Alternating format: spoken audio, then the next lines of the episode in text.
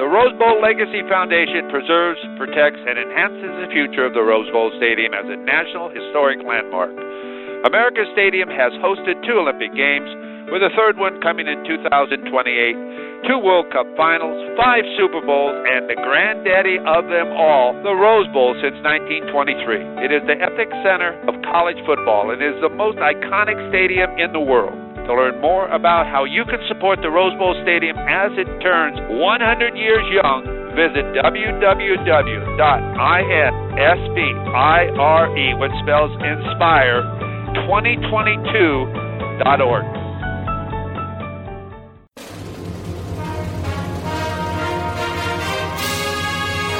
Hey, Trojan fans, it's time to get into the huddle with the Peristyle Podcast.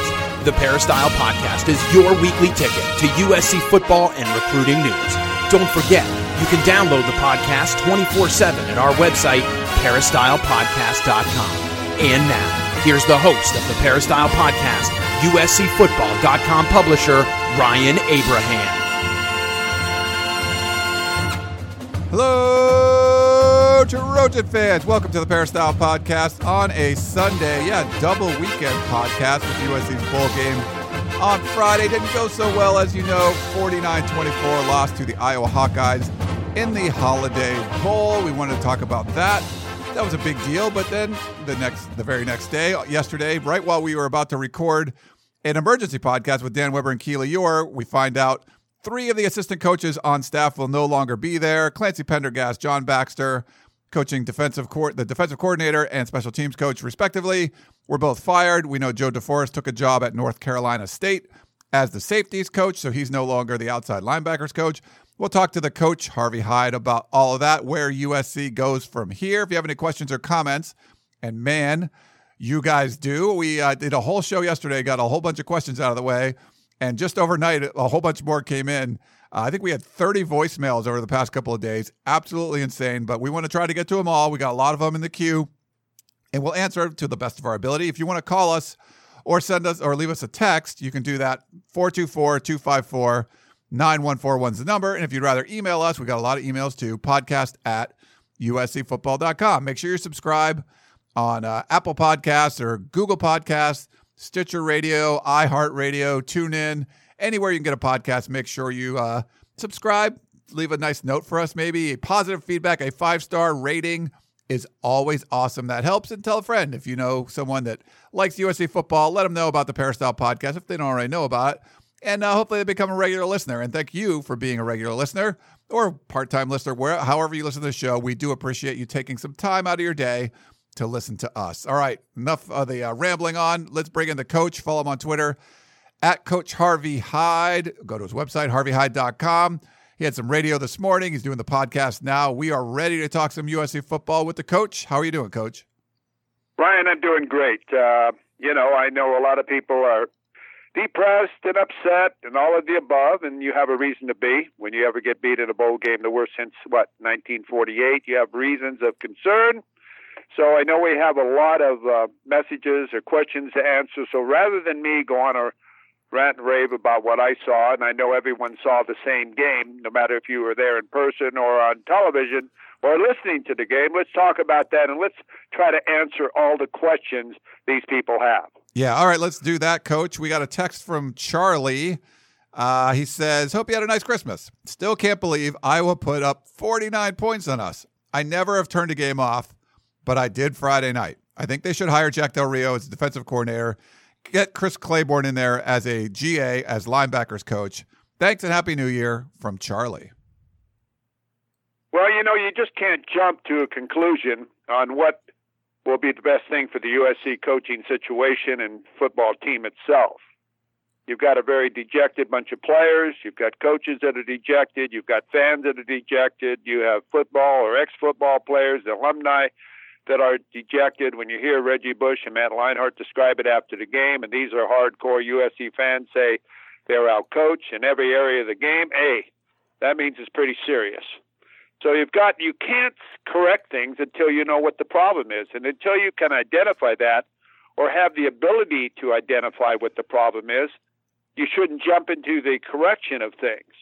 And unless there's been a long time plan on what they're going to do, then they're doing it awful quickly. Now, I think they did that a lot, so it would sort of shut up the media, and because everybody would be talking about special teams and defense, 49 points, it's never improved, all of this and that.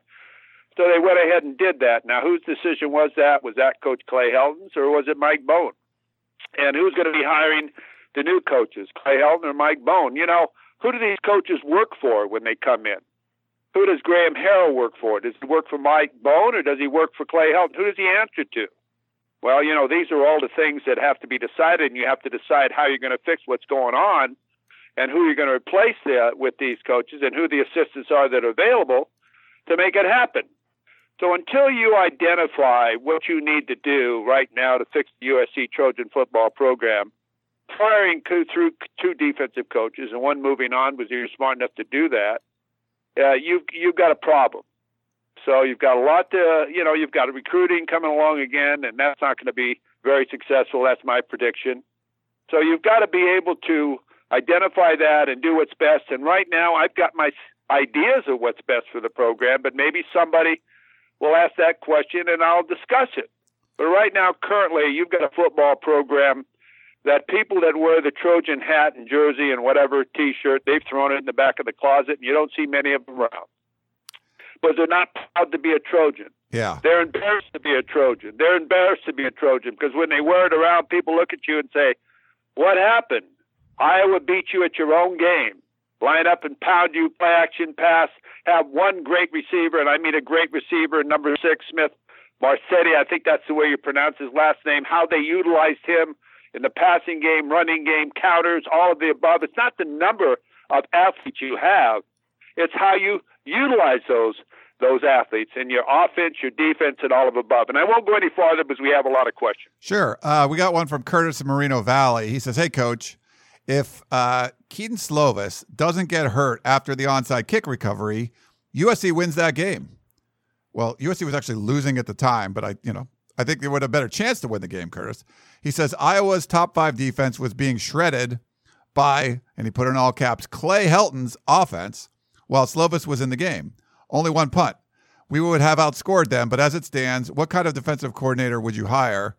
Can't wait to hear. You know, everyone is listening. You would be giving the coach great advice. Maybe you can run the defense and bring in your own people to replace who needs to go. You could convince Clay to practice hard if they hired you to run the defense. Curtis in Moreno Valley. Uh, two points there, well, coach. What do you do? You, so if Slovis doesn't get hurt, USC was still losing that game. That was a great momentum part, but USC wasn't stopping Iowa. You said USC only punted once. Well, they returned the ball over, and they also and Iowa wasn't punting either. So I, I'm not sure that's like a foregone conclusion that USC wins if Slovis doesn't get hurt. No, and I agree with you on that, Ryan and uh, Curtis. You know that too. Was just a matter of time until he got hurt. JT Daniels went out the same way, and he got hurt hit earlier in the game, and they thought he might have had a concussion. Then later on, he got his elbow injured. When you're in one spot all the time, and they're putting a rush on you, and you know where he is. There's no movement of the pocket. There's no play action pass, but there's no running game.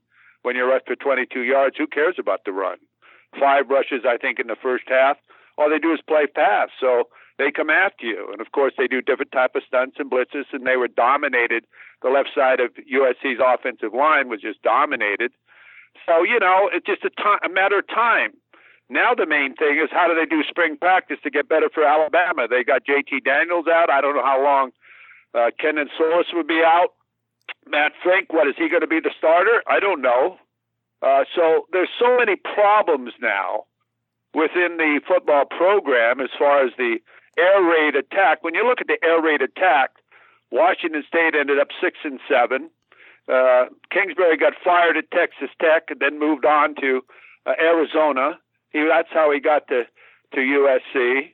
Uh, then uh, Graham Harrell comes in and yes, they throw the ball around, but do they have a complete package of offense? No. When you snap the ball on a short yardage situation down by the goal line, and the offensive back is, or the the running back Malepeai is five or six yards deep. Not only that, the snap goes over their head, and they're pinching and dominating in the front of the line anyway. Iowa. How do you expect to make it? Well, I mean, what you're thinking on this? I don't understand when you go under center, maybe quarterback sneak or, or do different things that you do and you prepare yourself. You can't be one dimensional. How many times can I say that, ladies and gentlemen? Yeah, how many teams you see winning championships, big championships, that throw the ball every down? Now, you can throw the ball, just like uh, Trevor Lawrence did. And why did that happen all of a sudden? How many times have I told all of you that when you run a one back offense, your quarterback has got to be an athlete that runs the ball also? Well, UC, USC doesn't believe in that. So they have one running back. Everybody keys that one running back. He takes you to play every time two backs come in or the tight end comes in. It's a run every play. So how difficult is that for the defense? Not difficult at all. So it's like Pop Warner football. Really, it's it's not very smart. So you've got to be able to find out why these things are happening. And if Clay Helton doesn't see what the what's the missing parts in the offense, then you're never going to get better. Okay? And you heard me say last spring, Ryan, that I didn't buy in on this. I did not buy in on passing the football like this at USC. That's not what USC wins with. You've got to be able.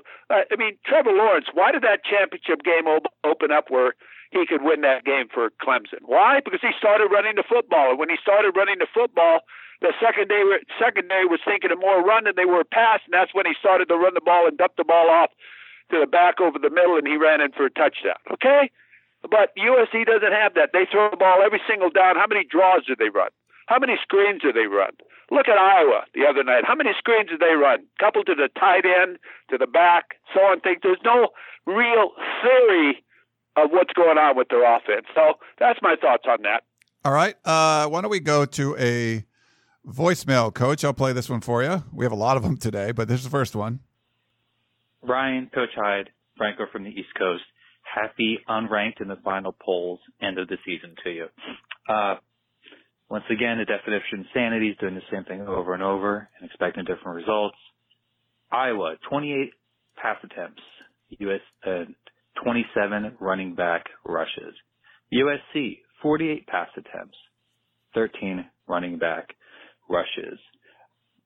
Coach Hyde, you've said in the past that the air raid is a gimmick offense. It's what you do when you do have a talent deficiency against the other team. And I think maybe instead of us all ripping Clay, the uh, AD and the president of the school, maybe they're visionaries because what's coming down the pike in recruiting, we're going to be at the talent disadvantage pretty soon.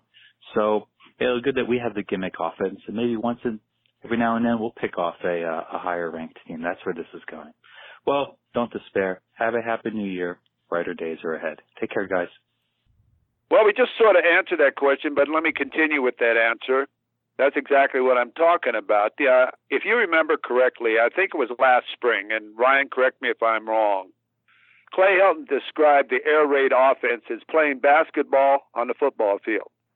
Well, normally, when you play basketball, if you get touched or get a foul, the guy goes to the free throw line.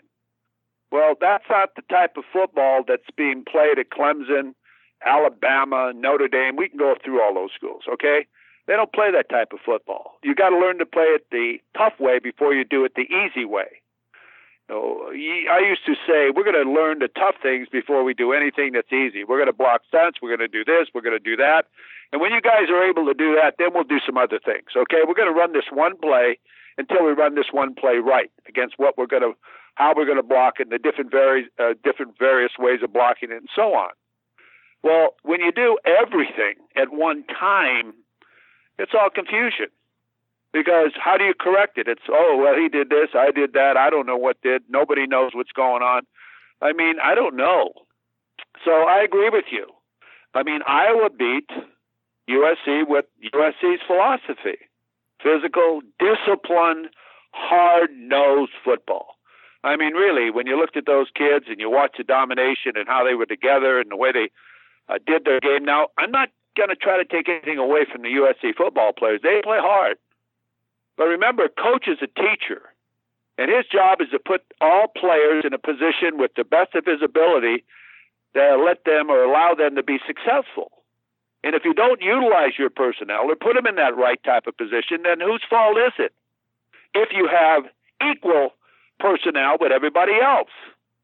And uh, obviously, uh, if you look at the recruiting uh, rankings over the last several years, Iowa doesn't compare with USC's, but their development of players and how they utilize their players and the discipline in their program and all the players understanding why they do the things and the way they cover the field with counters, reverses, all the different things. They keep your defense so off balance that they do it all well. They go into center, they quarterback sneak, they do play action pass, they do all the different things when they have to, and they have what you call everything in their package. Well, USC doesn't. It's one dimensional and uh, they don't want to run the ball at USC. It's just something they do to keep people honest, but it doesn't work. Okay, you got to really believe in it, and you got to be athletic. And what they do, since their quarterbacks are not the running type of quarterbacks, then you've got to have the extra blocker in there because your quarterback can't run around, and you've got to have the extra blocker plus the opportunity of two running backs, and that's what they should be doing.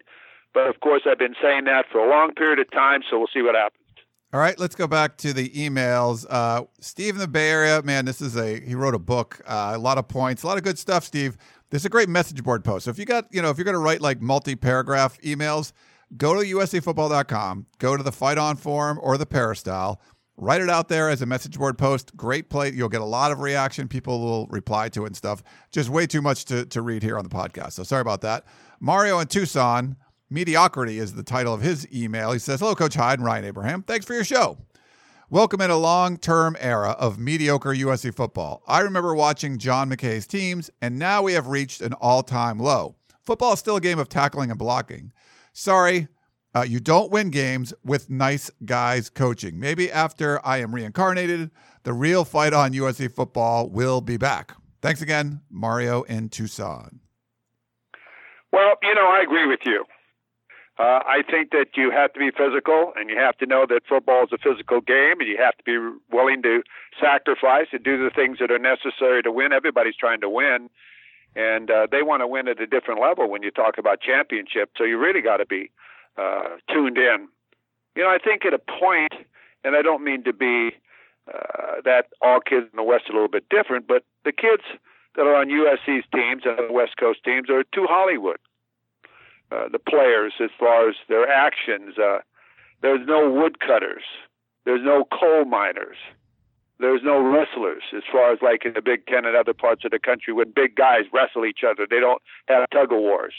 It's one on one competition on the mat where you get after each other and you work on balance and strength and leverage. There's no snow shovelers here in sunny Southern California.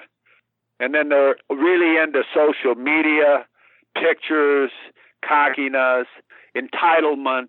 There's a lot of different things, and you got to knock that out. You got to be more involved in what the results of the game is and what it takes to win, because other guys take this game pretty serious, and you could see that in Iowa and the pride that Iowa had, and how they were talking about Bump Elliott and Hayden Fry, who was a personal friend of mine, and what Hayden Fry brought to their program and the success and so on.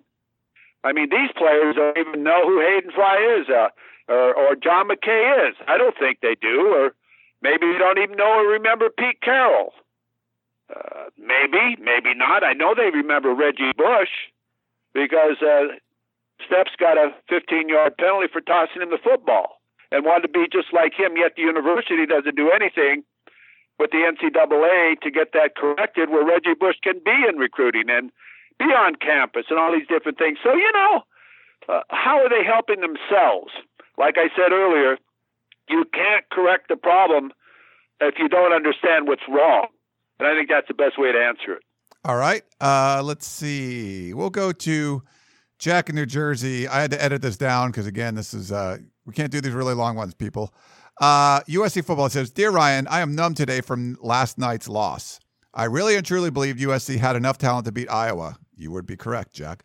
Uh, last night truly proved what an inferior coach Clay Helton is. Kirk Ferentz took uh, Helton to school and then some, totally outcoaching him.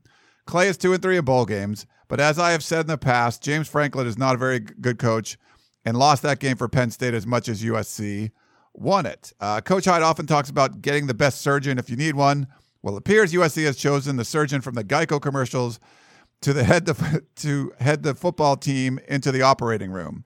Just all right is not all right, especially at USC. I think that's an AT&T commercial, not a Geico commercial, but we get what you're saying, Jack. He says if the administration thinks that the reputation, academic reputation alone will carry USC, think again. Uh, he went on and on, but I'll say I'm pissed. Jack from New Jersey. Well, Jack, I think it. Uh, you know, you're basically saying what everybody's saying that uh, the program isn't where it's supposed to be and where it's headed, and and uh, what are they going to do to fix it? Uh, when you watch the Iowa coaches work their game plans and magic against USC, it was fun to watch. Really was. There the thing that goes on in the game that Ferentz isn't part of. Every single thing, from times uh, timeouts to blitzes that are called to offensive plays that are called. Every single thing he's a part of. When they have a huddle on the side of the field, he's a part of that. He goes to the sideline. He does what's there. He's in control of the game. He's a pilot of the ship. Okay. Now, sometimes when I watch a USC sideline, I see a lot of indecision, confusion, things that really shouldn't be there on this level of football. On this level of football, as far as you know, USC is an Alabama, or at least it's supposed to be. Uh, I'll tell you, they're going to open with Alabama next year, and right now Nick Saban's not too happy about not being in the championship game. And believe me, their spring is going to be something else. Believe me. So you better get ready for that type of team because that's who people expect you to be. And everyone was talking about how important this bowl game was. At least I was, as far as somewhat looking uh, to the future with a little optimism. And right now, there's no optimism in recruiting, with the players, with the future, with what's going to happen. So it's it's serious problem. And yeah. the only way it's corrected, Brian, and if I'm going too long, just interrupt me. No, you're fine. Is the regents have got to talk to the president, and the president's got to understand how important it is to USC, the future of USC, the donors at USC, and the school, as far as them having a type of program that they expect to play in that championship game or a semi-championship game. And unless she understands that, and Mike Bohn understands that, or whatever's necessary, you don't just say he's a nice guy and I like Clay Helton as you do. But that's not getting it done, my man. So you got to have a little nastiness in you, and don't mistake kindness for weakness. And I think that's one thing you have to do. All right, yeah, we do. That's what, and I, I talked about this on the show yesterday. Uh, we both really like Clay Helton. It doesn't mean we think he's doing a good job. I don't think he is. I don't. Um, you know, I think Clay. I mean, Coach Harvey Hyde, you've been pretty clear. Um, but I, I don't want it when fans. I don't like when fans get personal about it. Uh, he gets paid, you know, three million, three and a half million bucks or whatever it is to do his job. If we don't feel he's doing a good job, I mean, the U- university should go in a different direction. But that's uh, that's what they've not they've not decided that yet. So we'll see. All right, let's go to another voicemail. Here's uh, next one. A lot of a lot of upset USC fans, as you can you can tell, Coach. Oh yeah, Hello, I can see that. John Archer here. This bowl loss to Iowa is a preview of how well USC will play next season. You can give credit to the athletic director and the president of USC. They clearly made the wrong decision in retaining Helton and his incompetent coaching staff. It was never more evident that this team was not ready to play. They won't be ready to play next season as well. So I look forward to them getting stomped game after game next season. This is a sad time in the history of USC football. Well, I think that's what we all agree upon. It is a sad time as far as for people who know what USC football is all about, except some of the people don't realize what USC football is that work there or understand the understanding of the importance of what the people feel about USC football.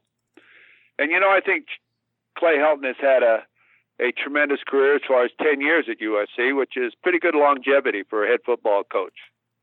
And I think you have to evaluate the whole period of time and what's gone on and the number of changes that have gone on and the number of staff members that he's hired and fired and what's happened to them.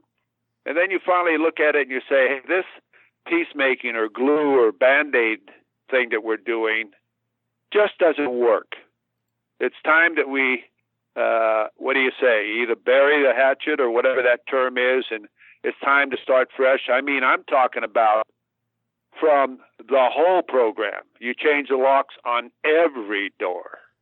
And whoever that person that comes in has a complete say of how to run the football program, not having Mike Bohn, the athletic director, tell me who to hire and tell me what I should do as far as my football coach. If he has to help him hire coaches, why don't you get rid of him? I mean, you should have somebody that, uh, if you come in my office, what do you need? You I'm trying to get something done. Yes, sir. Okay, I'll meet you later. We'll do that. Uh, leave me alone. Let me coach this football team. I know how to win, or you wouldn't have hired me. And uh, they're just in that attitude. Everybody's trying to help everybody, and why, like you said, Ryan, you pay somebody I don't know what two, three million dollars a year. You have to assist them. Are you kidding me? What are you paying that for? So uh, that's my feeling on that, and I don't know how many of you might agree or disagree with me, but it's my opinion. Yeah, no, and that's uh, that's what fans want. Like at this, you know, how many times can you change assistant coaches? You have to. The only way to change the culture is from the top, and I think fans realize that more than anybody right now. And you know, fans can be crazy, they can be fanatical. Yeah, I don't like it when they get personal and the things like that, but coach to me the fans are right like they they know what's going on they feel like the administration is not listening to them and that's why they're this upset right now. And and i can't blame them. They are correct. Like this is the wrong decision. Um, the last time usc lost you know uh, had five losses in back-to-back seasons was the paul hackett era. And you know that didn't go well. Th- this should not be acceptable. Losing 12 games over the last two seasons with the roster usc has is a fireable offense enough. Getting the worst recruiting class in the in the pac 12 and 64th out of 65 Power 5 teams alone is a fireable offense. There have been plenty of things. There's there's plenty of reasons, plenty of evidence why USC shouldn't have Clay Helton as the head coach, and that's why the fans are upset. And the administration continues to do nothing, and they just feel like they don't have a voice right now. Well, obviously, uh, you know the fans are pretty strong. They're football people. They know what's going on, and they have an opinion too. Uh, but obviously, the administration has their thoughts. And as I said earlier, I don't know if they know what's going on. I mean, starting from the top down. I mean, I, I think they ought to listen to these podcasts and read the newspapers and find out just what people think. And I don't know what they think, but if they think everything's going the correct way, then wow. I'll tell you what, uh, please tell us about it. Have a press conference, talk about it. But right now, uh, I don't see how they think everything's rosy at at at, uh, at USC. I mean, hey, I, I wouldn't want to go to class Monday, January the 13th, if I was a player. I'd be embarrassed to walk around and have everybody say, "Don't worry, it's all right. You won eight games, you know this and that." Hey, that's that's a tough thing to go through. And again, you know, you talk about recruiting and so on. Well, recruiting will always go good at receivers because that's stats. Everybody's looking at stats, not victories. And you got to look at victories, what it takes to win, not stats. So Heisman Trophy candidates and winners come from teams that win, not teams that just have stats. Yeah. So I think it's very important that somebody gets the, the message out to the people like you say that are listening and understand football. And I'm not sure people understand football, and it started way back when Pat Haden was hired. And what experience did he have as an athletic director? What experience did Lynn Swann as an athletic director? And uh, how did they help the athletic department? Yeah. They passed on Ed Orgeron, or Pat Haden did, for what reason, and Ed's playing in the national championship game. So, Pat, if you had to do it over, would you reconsider it, or did you do it for the right reason? I'm not sure. Yeah. But Pat had his reasons, and they were wrong. They were. Uh, you could say a lot of things about Pat Haden, and most of the stuff, he, most of his decisions were just flat wrong. Uh, let's go to the next voicemail. Here you go. Hi, Ryan, Coach, guys, everybody. Um, Dan, uh, U.S. Dan, uh, Los Angeles. Um, I'm very pissed. I'm, I'm very mad right now. Um, why this this is crazy how USC still has this coaching staff, this coach. I don't care what money they give him to hire somebody. This man needs to be fired. He needs to be gone now. I'm done. I'm like it hurts me to say, but I'm completely done watching USC. I'll check in the stats. I'll check in the scores at the end of the games next season. I'll listen to you guys, see what happened in the game, but expecting nothing. I completely expect nothing but the bottom of the barrel for this team next year. If they win five games, six games, good. That means they're better than the bottom. But they're not shooting for the stars. They're not shooting for the moon. They're not even shooting for my ceiling. Right now, they're shooting for the top of a piece of grass on the ground. If they get higher than that next season, then I guess they're doing great. But this is crazy. This woman, Carol, like, she, cra- I don't understand. She came from a program that was North Carolina basketball that was serious and winning. Why is she not understanding this about football? Is she crazy? is everyone in the school crazy right now? Like, is you, do you have to be an idiot to make a million dollars at USC these days? Like, I can go work for USC and be, make a million dollars and be an idiot if that's the case and just keep everybody there. Um, ah, fight on. Go USC basketball. Go USC basketball. Happy New nice. Year. Um, yeah. Can you be an idiot coach and make a million dollars? Nice. No, it is, and uh, I think you're right. When you get paid that kind of money, you obviously ought to know what's going on, and you know you can't protect your assistant coaches always. You know, if you remember, well, probably people know that Brian Kelly fired his offensive coordinator during the break time. Uh, something didn't wasn't right there, and he just did it, and he was going to call the plays in the game. They did pretty good against Iowa State. So you have to have the ability as a head football coach, and I've done it that if my special teams isn't working right, I just say I'm coaching the special teams. You go down and play in the sandbox or whatever, because you can't continue to have those type of breakdowns in special teams, offense, defense, whatever, offensive line, and unless you coached all these positions. And I was very fortunate. I've been a defensive coach. I've been an offensive coach. I've been a line coach. I've done it all: running back coach, quarterback coach. So I could coach these positions, special teams coach. And unless you're a head coach that understands all these things and understands what's working and what isn't working and why on short yardage we're not getting it done or why we don't have these things in our offense or how can our contain break down all the time and why don't we have speed guys on the edges like everybody else that's just harassing the quarterbacks all the time and the way we're getting harassed all the time. What are you watching? The same film I am or what? So, you know, I'm just saying that uh, you put the players in a position where they should be able to perform their talent and be able to put them. You're responsible for coaching. You're responsible not for one position, but as a head football coach, you're responsible for every position, including recruiting and the final decision on a player. Now, they talk about their filling their needs as far as in the spring or this early signing period. They're all big offensive linemen and all they want to do is get in your way. And that's why they did that. They want to get big guys for pass blocking. They just get in your way, like Washington State does. They're all six five, six six, whatever, and they just stand up and block to the inside or block and and uh, pass the ball every single down. But they can't get off the football or do the things that are necessary to run the football. So I read through all this stuff when somebody says fulfilling our needs. Guys are three stars, are six six, three hundred pounds. Why? They are because they want to just get in somebody's way and pass block. Okay, so the future is air raid. Okay, get used to it. I'm not sure if that's a, a pest killer. I mean, in there an air raid or whatever there is. I'm not sure what it is, but it's going to kill USC football if you do, and you're just one dimensional. And people don't understand that, but I'm telling you that. Just watch. You've got to be able to do it all and be ready for every type of down distance situation. Yeah. Trojan the Barber sent us an email, coach. He says, So Helton fired again, more staff members. What's going on? This is the third time he has done this since he's been the head coach. Is it normal for something like this to happen for a football team where all the staff is constantly getting changed besides the head coach? Please wake me up from this nightmare. This is absolute crap. How does Clay Helton have, quote, integrity when he can't even look in the mirror and see that the problem is him, not the staff fully? He is in charge of the practice schedule. He is in charge of the culture around the program, not the staff. USC is a real dumpster fire right now. How can we make a statement and take our university back, or do we have to sit back and watch our beloved team crumble like this? Trojan the Barber. Woo, good, e- good email, Trojan the Barber. Well, I'll tell you what, guys. You build a new renovated Coliseum. People were supposed to go to the Coliseum to watch what they thought would be a great product, okay?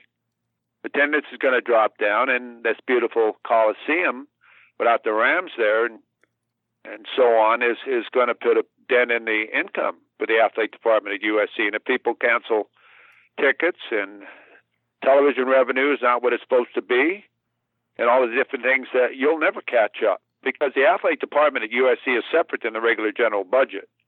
They have to generate all their funds through television revenue, donations, sales, marketing, all that stuff, radio income, television income, whatever. So if this gets cut back, as it looks like it will be as far as the way people are talking, then it's going to make it doubly uh, hard to do it. And I thought there was some excitement for a moment in USC football immediately following the season.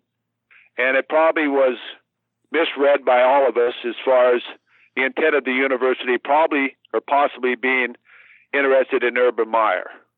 I think people were excited about that. Excited about somebody new, somebody that that they knew who had won before, but obviously the administration and them did wasn't excited about that. They didn't want to go that direction. But I'll tell you what, if you'd have hired him, the university, you wouldn't be worrying about tickets. You wouldn't be worried about if they have the right offense and the right defense and the right staff. You wouldn't be worrying about any of that, okay? Right.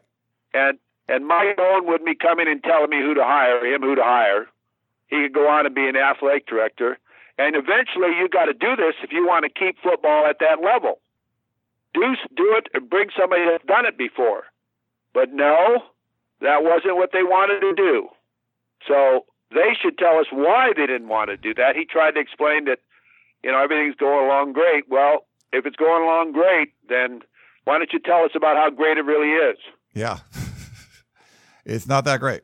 Uh, all right, let's. Uh, we're gonna take a quick break. Come back. We still got a bunch more questions. We'll uh, try to get through them all. Thanks again for sending them all in. We'll do our best to uh, get to all of them. So back in a minute.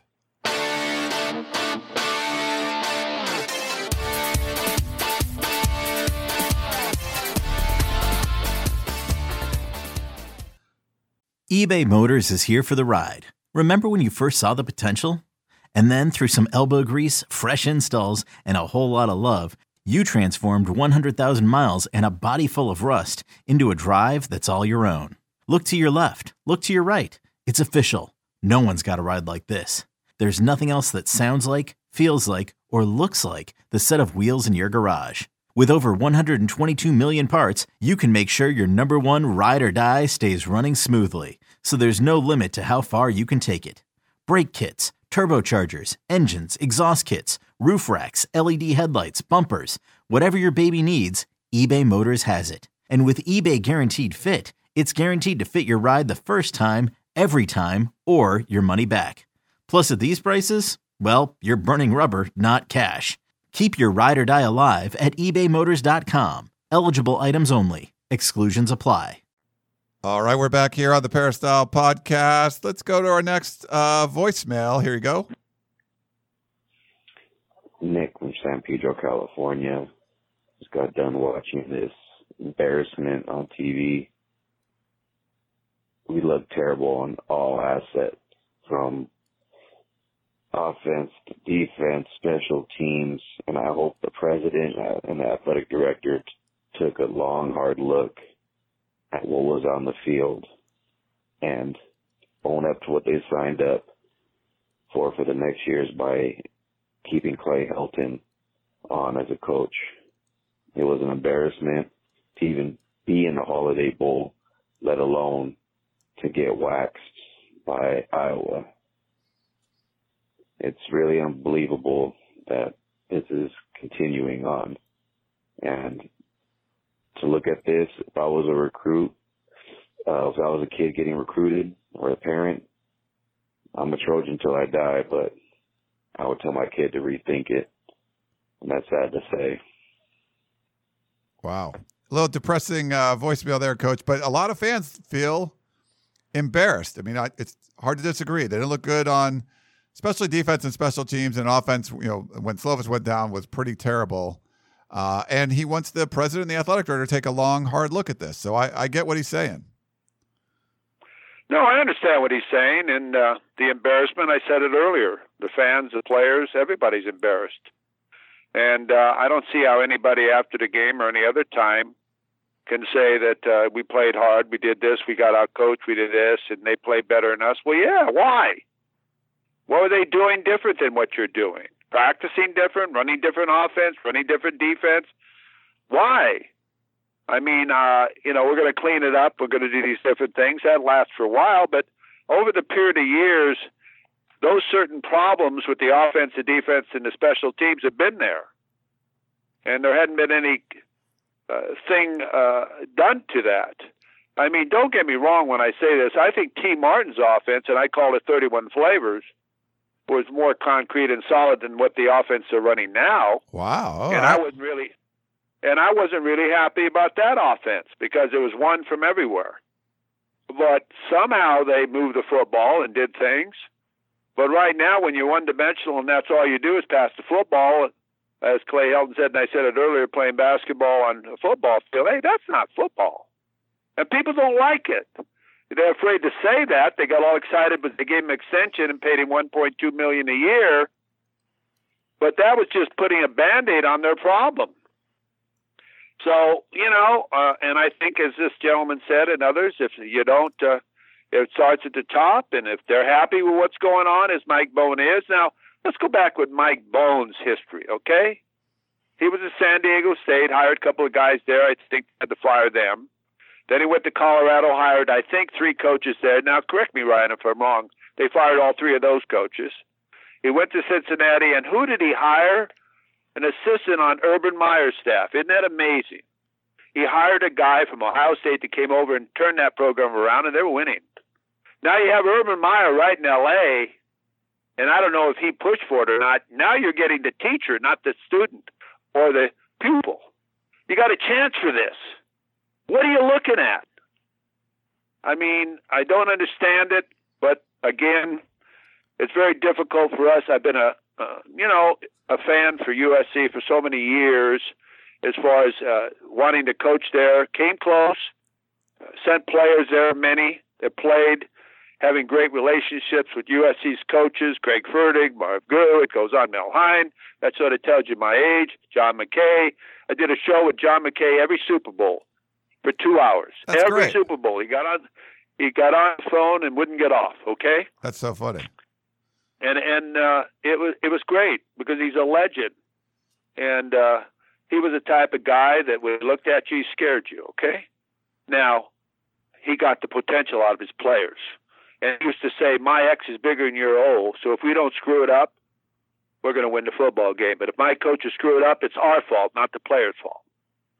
And he just told you the way it was. And I think this is the type of program at USC that's that's the way it's supposed to be. And that's what people expect. But everybody's afraid to admit to that. Yeah, agree with you there, Coach. All right, uh, let's see. I'm going to read Rick from LA. We won't comment. I mean, he, we've talked about all these already, but he had a text and a, a, a PS I wanted you to hear. He said, "Hey, Ryan Coach, I know we want the entire coaching staff fired, but we are still keeping Clay.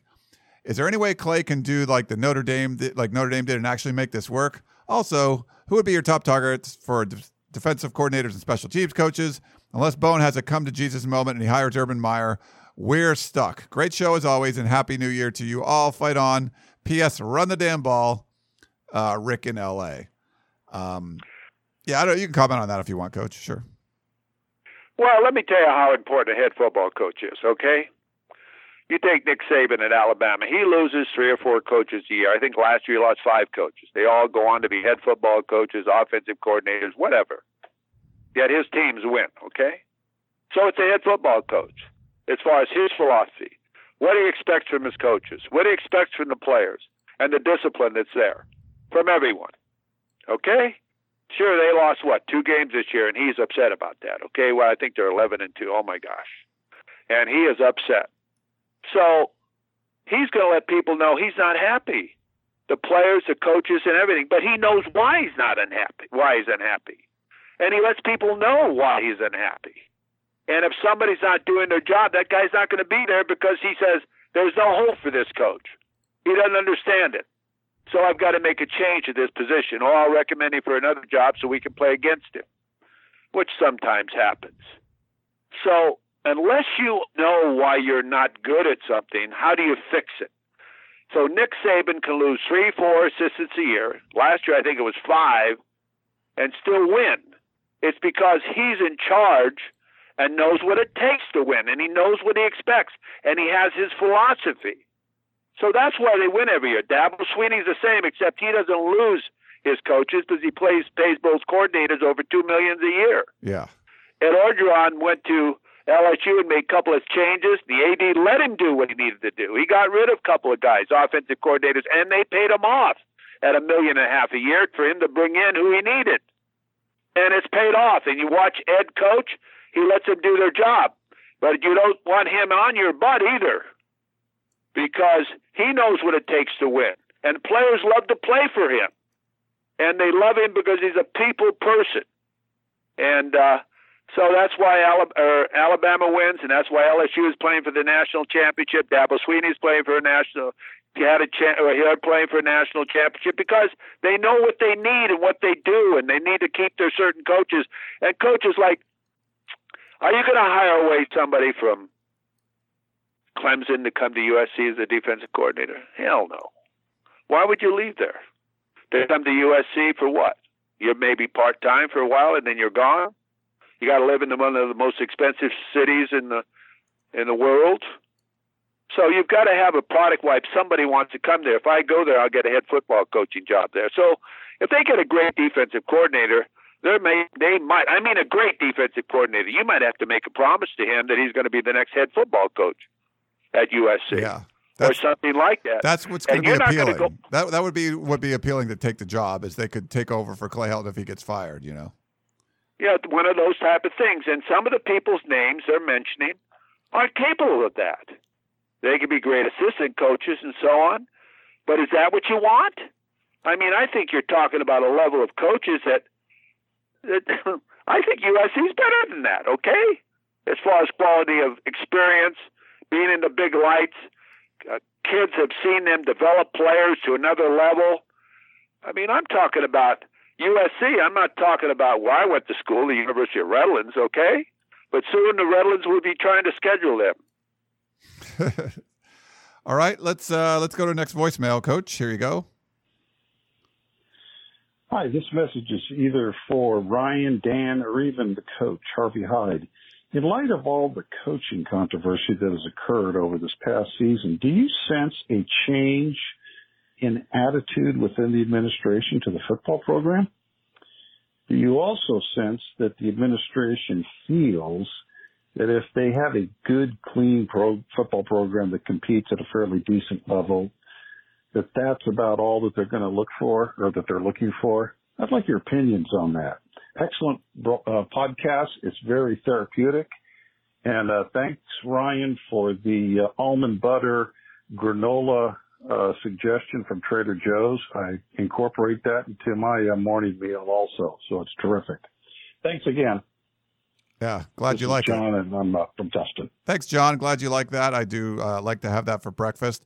But it's true, Coach. I mean, do you feel like is the administration happy? It, do the fans want USC to win championships, and administration just wants the football team to make some money and doesn't really care about the high level stuff? Well, I'll tell you what.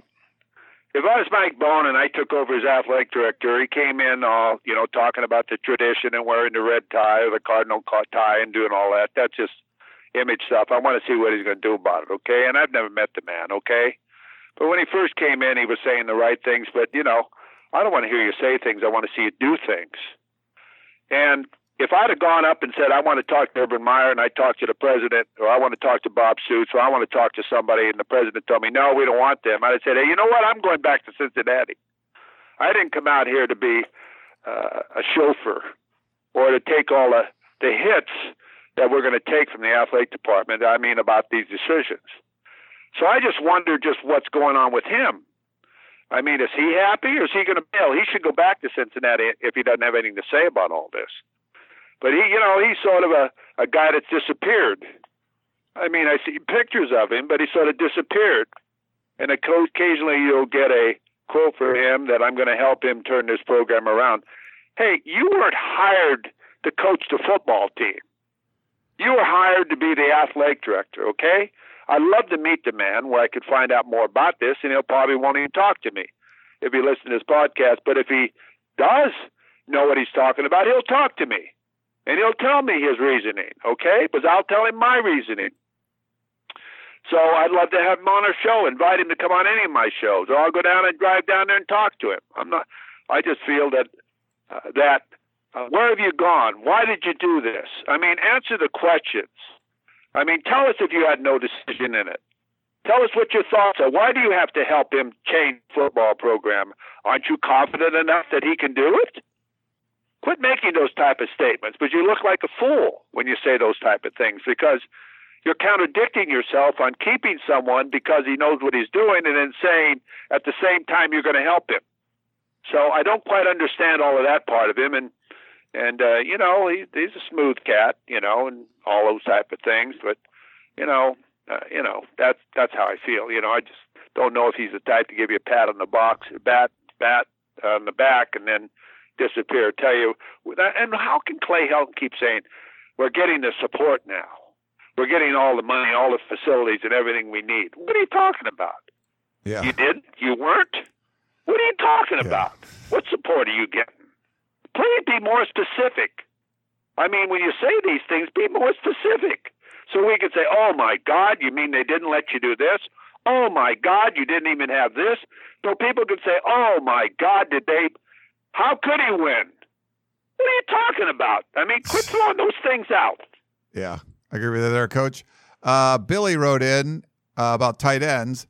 Why would a father let his four or five star high school tight end son sign with USC? Rarely in Helton's coaching years are USC tight ends used as pass playmakers. For answers, I compare the LA Rams and how their tight ends are playing at a Pro Bowl rate. Take notice, offensive coordinator, loyal SC fan since McKay, Billy. Well, yeah, you know, personally, I think it's one of the most important positions in football. If I was a, a head football coach, I want my tight end to be six six, to six eight, two hundred and fifty pounds to two sixty, tough guy like Gronkowski, a guy that can pound you. You can't cover him. You'll have pass interference. You're afraid to tackle him. Uh, you can go to him on drag corners and everything, put the ball up there, and then you have to tackle the guy. Uh, I don't know. Uh, they don't really have tight ends at USC. They're they're just big receivers, and you know that that's not what it's about. And plus, you can block people on the run with a tight end like that on a linebacker, blocking down and picking up people and so on. That's the type. I I used to think a tight end was one of the most important parts of a offensive football team. Look what it's done to New England was he's not around, and other teams. So, and look in the NFL how much how much Ertz and these other guys are making big differences in the NFL. I I don't understand it. I really don't. But uh, for some reason at USC they don't believe in the tight end because it's it's I don't know they get in the way I guess. And if I was a tight end, I'd really consider. I mean, I hate to tell you this, but if you want to get any reps at all or have a chance to play more football, uh, you got to consider another spot. Yeah. And I don't want to get people to transfer, but if I was a parent, I'd really be concerned because there doesn't look like any future for a tight end at USC, and I feel sorry for those kids because they talk about we're going to utilize the tight end. How many times have we heard that in the fall and spring? We're going to throw the ball to the tight end more this year, and do this and do that. I think it was less this year than ever, Ryan. I really do. I believe it. Uh, they're they're they're completely out of the game plan now, and they ought to buy a ticket and set up with their parents. I really, I really think it'd be a lot easier on them. Yeah, the, So most, the most they get difficult. involved is like as the H back, and the, you know we saw that happen in the Holiday Bowl some, where they'd come in and basically be a lead blocker for the running back. That's how they were mostly used this year. But yeah, and that's a Tennessee. Everybody knows that when they come in. Oh, it's a run. It's a run because you know the ten. Don't they chart themselves or understand what defensive people do when they see that set? Yeah. or understand what they're doing. He's going to carry the ball, lead, or come back across the other uh, back cross and pick up the backside uh, rush guy. I mean, my goodness! Or why don't you send him back to the other side, bootleg, come around and hit him in the flat? I don't understand what they're doing. Really, I don't. So it's hard for me to comment. All right. Um, I'm just going to read this comment from Ross, class of 80. He says one of his father's mandates is uh, he's a class of 50 of 1950, undergrad in 1953 uh, for medical school. He says he has 32 mandates for being a man. This is his father, Ross's father's mandates. Number 18, never rely on your wishbone, and he spells it B O H N, like Mike Bohn. When circumstances mandate that you use your backbone, again spelled the same way. Two coaches down, one coach, one AD, and one school president to go. Ross, class of 1980. Uh, interesting. Thanks for that one, Ross. And we have uh, DJ from Houston. He says Clay Helton, the eternal optimist. After watching the debacle on display by our defense and special teams and reading the post-game recap, uh, I decided to look up some definitions that aptly describe our head coach. And one of the common phrases he likes to banter around after losses optimistic. Someone deposed to take a, a disp- I'm sorry, someone disposed, not deposed, someone disposed to take a favorable view of events and to expect the most favorable outcome. Nailed it. Improve, to make improvements as by revision, addition, or change. Keyword change. Now I'm going to provide three definitions that aptly describe our head coach and his post-game comments. Absurd, contrary to all reason or common sense. See every post-game presser after losses. Delusional, having false or unrealistic beliefs or opinions. Nailed it again. Insanity, the act of repeating the same action and expecting a different result. I've concluded that our head coach and staff are utterly insane if they expect the team to improve when we continue to repeat the same actions week after week, game after game, and year after year. Bleak, without hope or encouragement, depressing, which aptly describes the state of our football program now and going forward. If we don't make wholesale changes across the board, including the head coach, that's what he's saying. DJ from Houston, longtime fan since he's six years old, over 40 years as a fan. So we got a, a, a I guess there was a little bit of a dictionary learning there from uh, DJ from Houston. What do you think, Coach? Well, uh, you know, I think we've uh, touched on all of that, uh, and uh, you know, he's basically said it all. And we're trying to uh, answer questions, and basically, a lot of our questions we've answered today have to do with all of the above. And uh, like he said, it's uh, a sad day. Really, it's a sad state. Uh, it's almost like saying, "When is the funeral?" Uh, it's terrible, or the memorial services, because people don't see the bright side of the USC Trojan football program of the future. Okay, and I think the kids look at it the same way. The recruits look at it the same way. I don't know what the administration is looking at. And I don't think Coach Helton has to tell me again. I'll be completely honest with you. Uh, I I understand you're a type of guy that won't lie, and you'll tell the truth. Uh, but I think it, who is he relying on to assist him with an assistant head coach or somebody that has been there? Well, he's never hired one of those type of guys uh, that can assist him by going in the room like when I work with George Allen. I mean, uh, I would go in and shut the door and I'd say, Coach, we can't do this, or Coach, we got to do this, and we got a problem here, and uh, blah, blah, blah, blah, blah. And we go out and, and take care of it. And uh, you've got to have confidence in somebody. And I don't know who his confidence is in, whether it's a coach or the athletic director or whatever.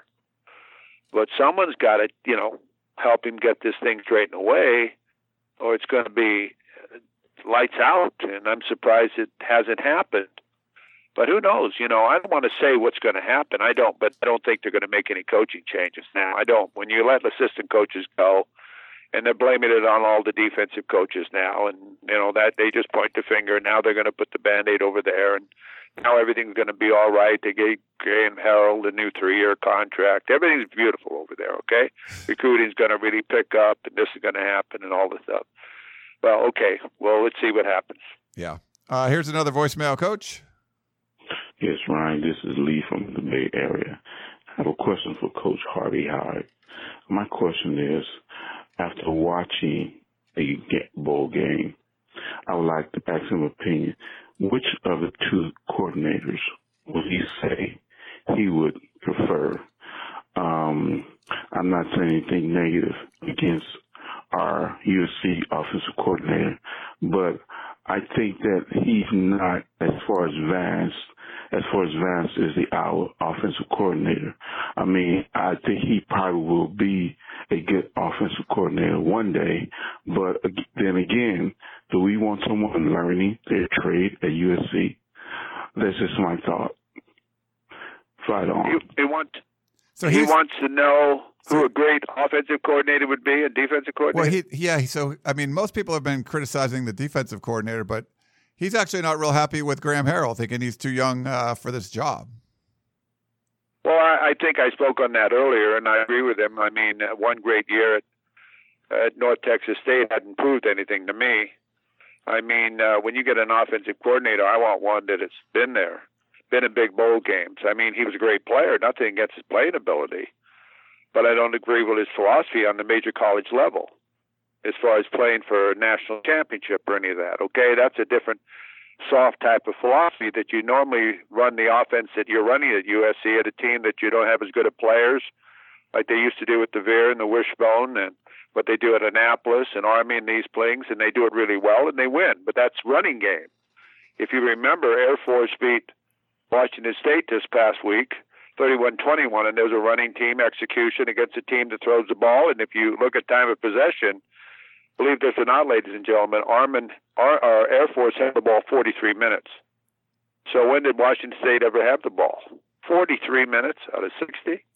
That's unbelievable because they ran the football and Washington State didn't know how to stop it. And the same thing about running the football when USC has nothing to practice against because they throw the ball all the time. So how do they get tough to know how to stop the football and the run? And I think that on the defensive side of the football, they're just not sound. I mean, they don't ever stop containment, pass rush, all the different things that are that are necessary for a team to be sound. And uh, nothing off the edges, no pass rush, nothing with speed. You want speed on your defensive side of the football. And, uh, and if you don't play with speed anymore in defense, you don't get it done. And you saw one guy with speed did on the offensive side of the football for Iowa, number six. So, you know, he he just turned it on. I mean, people had angles at him and everything else. No way in heck it was absolutely it was embarrassing to see East people trying to run and catch him on the kickoff return and the counter and the reverse and all these different things that he did. Uh, I mean, now that's a guy. That's what you call a football player, and I think that's what people should uh, look at as an example. Um, Coach, you talked about uh, Clay Helton and and you know, not wanting to lie to people or not lying to people. There's other fans that don't feel that way. They feel like he has, actually has lied. I mean, a lot of it is him being very optimistic, like our other emailer said. But I, I feel like sometimes he's just kind of not not really saying the truth. I guess you could say. David Costa Mesa wrote in about that. He says, "How is uh, Coach Helton repeatedly standing in front of the media and make statements that are factually false? It happens all the time. The most recent example was during his recruiting press conference when he talked about." The quote, outstanding recruiting class, knowing full well that this class is historically the worst class ever at USC. And he doubles down on the same narrative with follow up questions are asked. My question is Is Coach Helton so delusional that he actually believes what he's saying? Does he even realize what is going on?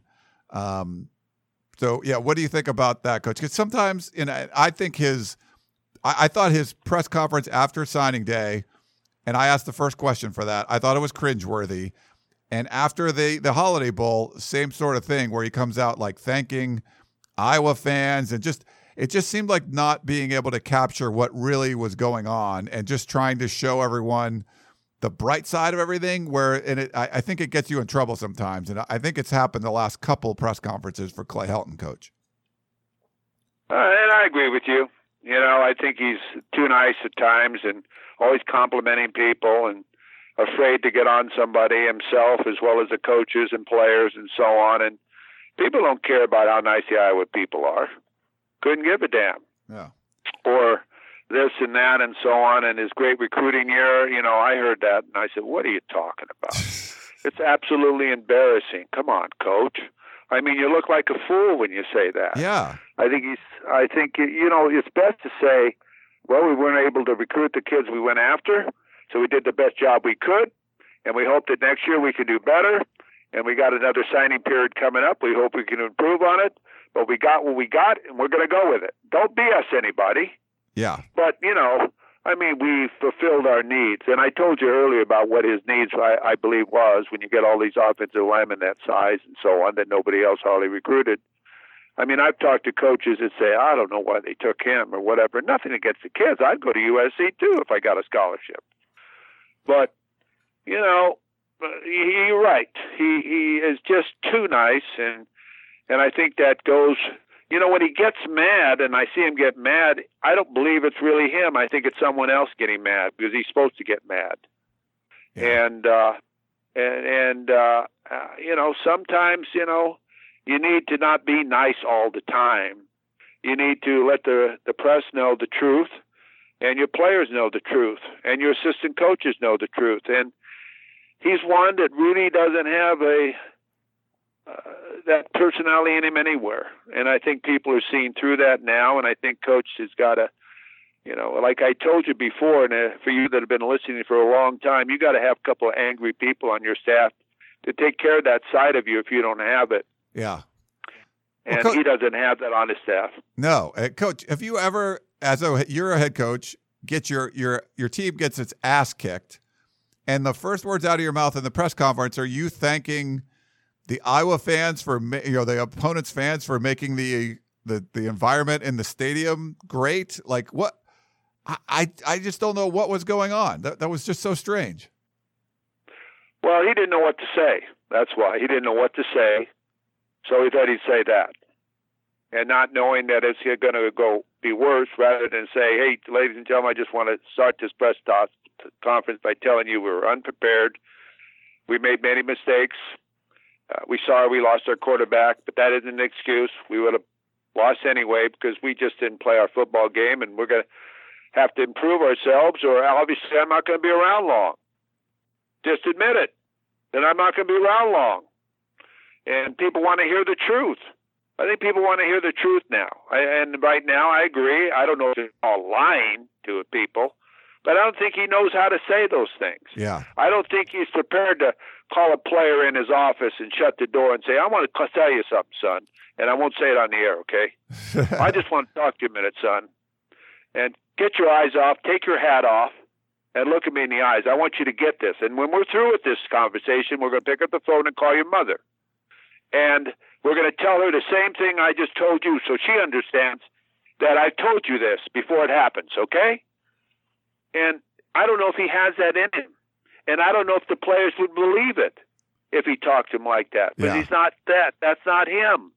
Or if he told you, hey, Ryan, I'm not answering that question. It's not a, none of your business what I think about this. But you'd say, oh my gosh, I better be careful the next time I ask him a question. I know you would. yeah. Uh, I know you would, because also, you know, and what are you going to say that you're not saying now? Nothing. He just jumped on me. Okay. What are you going to say? Nothing about it. And maybe he'll never ask you again. Maybe when you raise your hand, he'll never look at you again answer a question again. Okay. So, you know, these are the type of things, and I'm not saying do that all the time. I'm saying you've got to have the respect of the media. You got to have the respect of your players. You got to have the respect of the fans. You got to be respected by people everywhere. You don't have to be loved and liked, but they judge you by success. And that's something that, you know, I'm not sure he understands that. Yeah. Uh, we had we had an email from uh, Hugo, and he's 12 years old. He's a young, aspiring sports broadcaster. He says he listens to the show with his dad. Go Trojans! Uh, so he he was uh, he really likes the show. So Hugo, thanks so much, and to your dad for listening to the Peristyle podcast. He actually sent a video of him doing a little commentary. That was really good. We can't we can't show this here because this is a podcast, but um, nice job, Hugo. Thanks for sending the video. It was cool to check it out, and we'll uh, follow your career. Hopefully, you uh, get some good gigs going forward. Keep studying, keep uh, doing your own blogs and stuff like you're doing. I think you'll do great. And then we got one last question for you, Coach. It's a voicemail. Here you go. Hey, Ryan, it's uh, Don from Chicago. And uh, listen, I just have one question to ask you and uh, Coach Hyde, if he's there. And it's really the only question SC fans really want to know. Is there any possibility that Clay Helton gets fired before the beginning of next season? Because that's really the only thing that's going to turn this program around. You know it. Coach knows it. I know it. Everybody else seems to know it. Is there any chance of that, of him getting fired? Because otherwise, we might as well just turn the lights out. Don from Chicago, thanks again for everything you do, Ryan and company. You guys are phenomenal. Well, I'm glad you said it, not me, okay? But uh, will it happen? No. Won't happen because they don't know how to fix it, okay? They thought fixing it now is releasing uh, two coaches and one getting another job. And uh, as you say, uh, who are you going to get to be an assistant coach? Who's going to come in and change the the momentum or the feeling of the football program? And again, how many coaches have they changed? Players are getting tired of playing for different coaches. One coach after the next, after the next. Different coaches that recruited them are gone. So there's inconsistency there within the program. And uh, I think it's chaos, personally. So I don't know what's going to happen. We'll have to wait what's going to happen. I think that it could have happened if they didn't let those coaches go. But normally you do it all one time if you're going to do it, okay? And uh, that would include Graham Harrell. You don't you don't tell a new coach we're keeping him because we just signed him to a new contract. And the only way you get a great football coach is you give him the opportunity to do everything himself. Like I said, from the secretaries to the janitors, custodians, to everybody, people who line the field, he's in charge of it all with his director of football operations. And uh, and you give him the golden key, and uh, he understands what is what it takes and what it's about to play in big games because he's been there before, and that's that, that's my answer to that.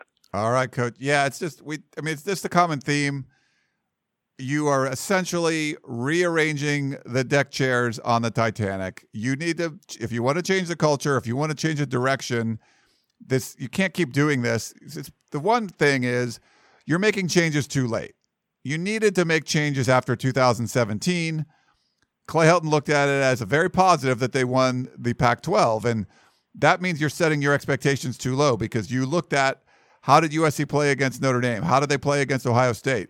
That shouldn't be good enough just because you have the Pac 12 championship. And I think that's one of those things where the optimism hurt Clay Helton. He's like, we won the Pac 12. It's like, well, yeah, but against the teams you want to, the measuring stick teams, you got your butt kicked. So you should have made changes. They stand, they stood pat. At least get rid of Neil Callaway at that point. You got rid of Neil Callaway a year too late. You got a new offense and stuff a year too late. Now you're getting special teams and defense, you know, a defensive coordinator moving them on a year too late. You can't keep doing this late. At this point, it's at you got to look at the top. It's been that way, and I think a lot of it's been the incompetence around Clay Helton. I don't blame Clay Helton. I don't think he's doing it. I mean, I think he's trying, but you don't, you know, you could get a, a mediocre chef into a restaurant and if it's a five star restaurant and you get a chef from like Burger King or whatever, I, I, don't know if that's the greatest analogy, but you're getting you're putting someone in a position where they're you know if they're not doing well, it's not necessarily their fault. You put them in a position that they they weren't qualified for, and Clay Helton wasn't qualified to be the head coach when he was named it. We've seen those results. Um, so at this point, coach, it's until there's a change at the head coach. I agree with Don. I, I just don't know what you can expect. Well, we'll see what happens. And as I said, uh, Mike Bohn, I'd like to hear from him on his thoughts and uh, have him uh, tell us what his thoughts are on hiring of coaches and so on, instead of having a coach that can run the football program. And until uh, some of these things are corrected and people understand what's wrong with the football program, they can never correct it. I think that's the best way to, to answer this to, and, and end this, end this uh, podcast. Yes. All right. Well, that's the coach Harvey Hyde. Uh, big show. Man, we went well over an hour. So, uh, yeah. Sorry, coach. It's on a Sunday. We, we got to work on Sundays, working on the weekends, but um, a lot of questions. So thanks for everyone to sending those in. And thank you, coach, for patiently going through them all. Well, thank you very much. And for everybody out there, I want to say Happy New Year to you. If you can have one, shake it off. Uh, buckle up out there, and uh, we'll be back with you next week. So, Happy New Year, everyone. Happy New Year, everyone. Thanks so much for tuning in to the Peristyle Podcast, and we will talk to you next time. You've been listening to the Peristyle Podcast, presented by USCFootball.com. Be sure to tune in next week for the latest news on Trojan football and recruiting. Don't forget, you can automatically download the podcast directly to your smartphone or tablet for free. Just click the iTunes link on peristylepodcast.com or search for Peristyle Podcast at the iTunes Music Store.